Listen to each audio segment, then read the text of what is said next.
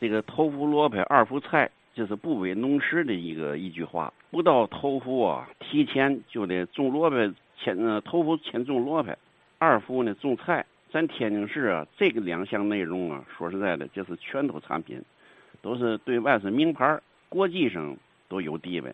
先说萝卜，萝卜在头伏里头种，种以前呢，先得整地，腾下地来以后翻起来，浇一遍水，就这个半湿不干净拿钉耙秃噜平了。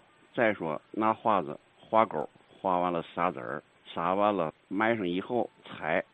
经过这些程序以后，那算种上了，得有四五天吧，能出苗。咱们这说实在，要是种头伏，开始要种进去的话，做这场大雨啊，噼啪那么一砸的话，被那个萝卜籽儿都不知都砸哪去了，很影响收成。咱都知道，沙窝的萝卜，还有那个各谷的萝卜，这都是有名的。嗯，萝卜就热茶，得从不到没进伏就开始动工。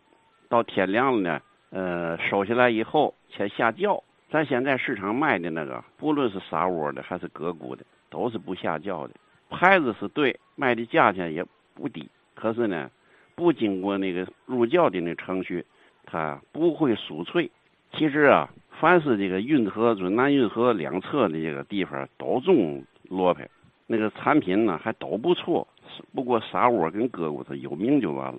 必须得入窖，入窖就是刨一个大坑，一人来深吧，把萝卜都折里头，拿土埋上。经过些日子以后，刨出来再卖就行。掉地下那真正能碎了，又脆又酥，撒口甜。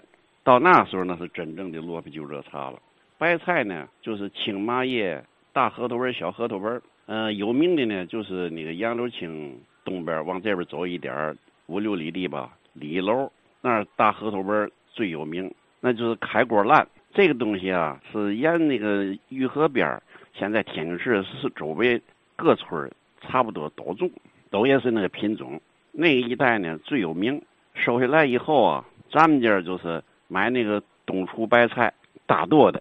据说到人家那个广州啊，要是到春节送了一颗白菜，那是挺贵重的东西，都用一一张那个大红纸包起来，菜疙瘩那个地方的一个窟窿。